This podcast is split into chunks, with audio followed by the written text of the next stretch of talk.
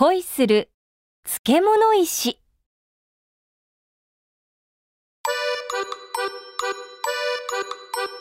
はあ漬物石の石尾はかれこれ100回目のため息をつきました。恋の相手が同じ石だったら何の問題もなかったのです。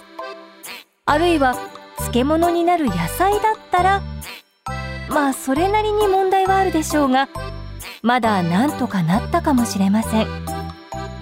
けれども石尾が好きになったのはおむすびでした。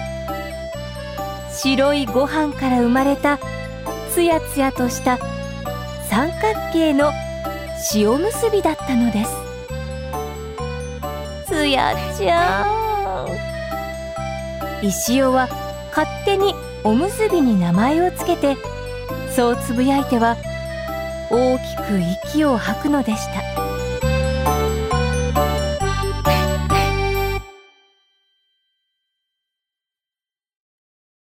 それは今朝の出来事でした。今日はこの家の一人息子小学1年生のつくるくんの遠足の日。お母さんは早起きをしてお弁当を作りました。エビフライやハンバーグや卵焼きやサラダを作りました。それからお母さんは手のひらに塩をまぶして炊きたてのご飯を魔法のようにくるっくるっと握っておむすびをこしらえたのです。石尾はその様子を流し台に置きっぱなしにされたままじっと眺めていました。まさに一目惚れでした。もちろんお母さんにではありません。白く艶やかな塩むすびの姿に胸がキューンとなったのです。石尾はその後漬物容器と一緒にいつもの流し台の下に戻されましたが頭の中はおむすびのことでいっぱいになりました。自分でも知らないうちに「はあ」と「つやちゃん」を繰り返しているのでした。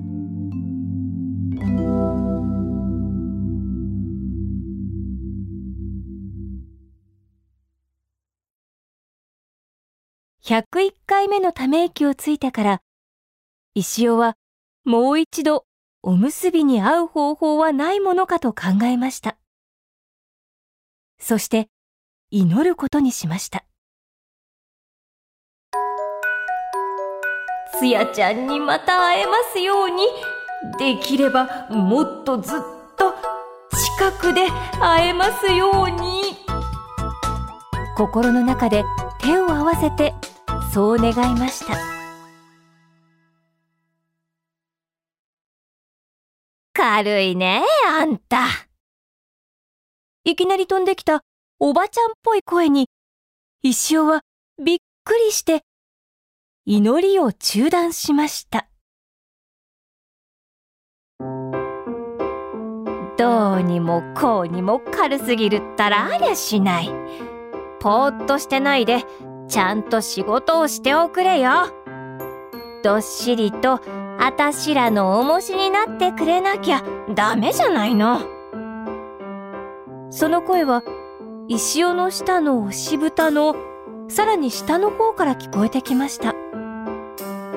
漬物に変身中の大根が喋っているのでした。で、何かあったのかい？それなら話してごらんよ。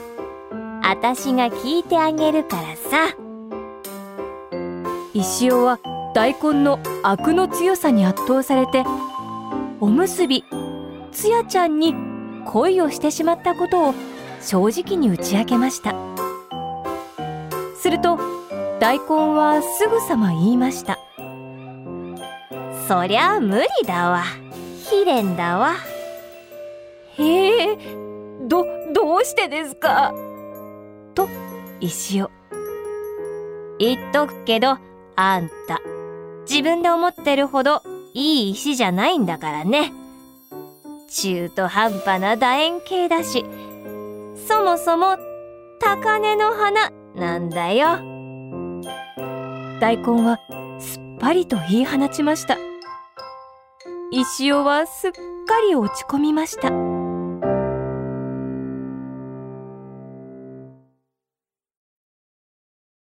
ごめん、ちょっと言い過ぎたわ。でもね、それが宿命ってものなのさ。大根は今度は幾分優しく言いました。あたしらはおむすびにつきものだからそばに行けるけど、あんたは何しろ石だからね。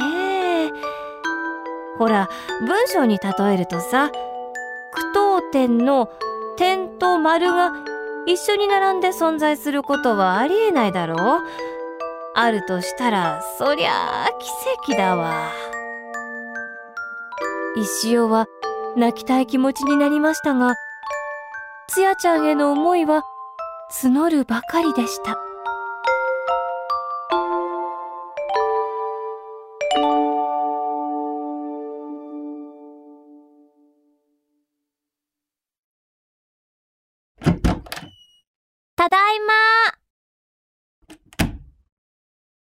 お母さんが台所で夕食の支度をしていると、つくるくんが遠足から帰ってきました。つくるくんはリュックサックからお弁当箱を出してお母さんに渡しました。あら、おむすびが一つ残ってるじゃない。食いしん坊のつくるが珍しいわね。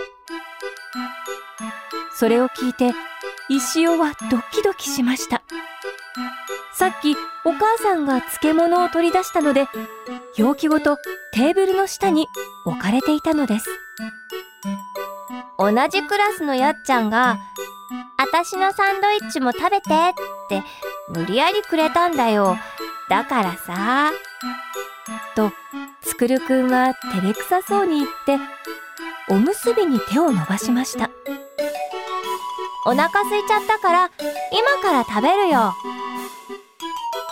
石尾はようやく会えたつやちゃんに見とれましたがつくるくんはいきなり口を開けておむすびを頬張ろうとしましたあーつやち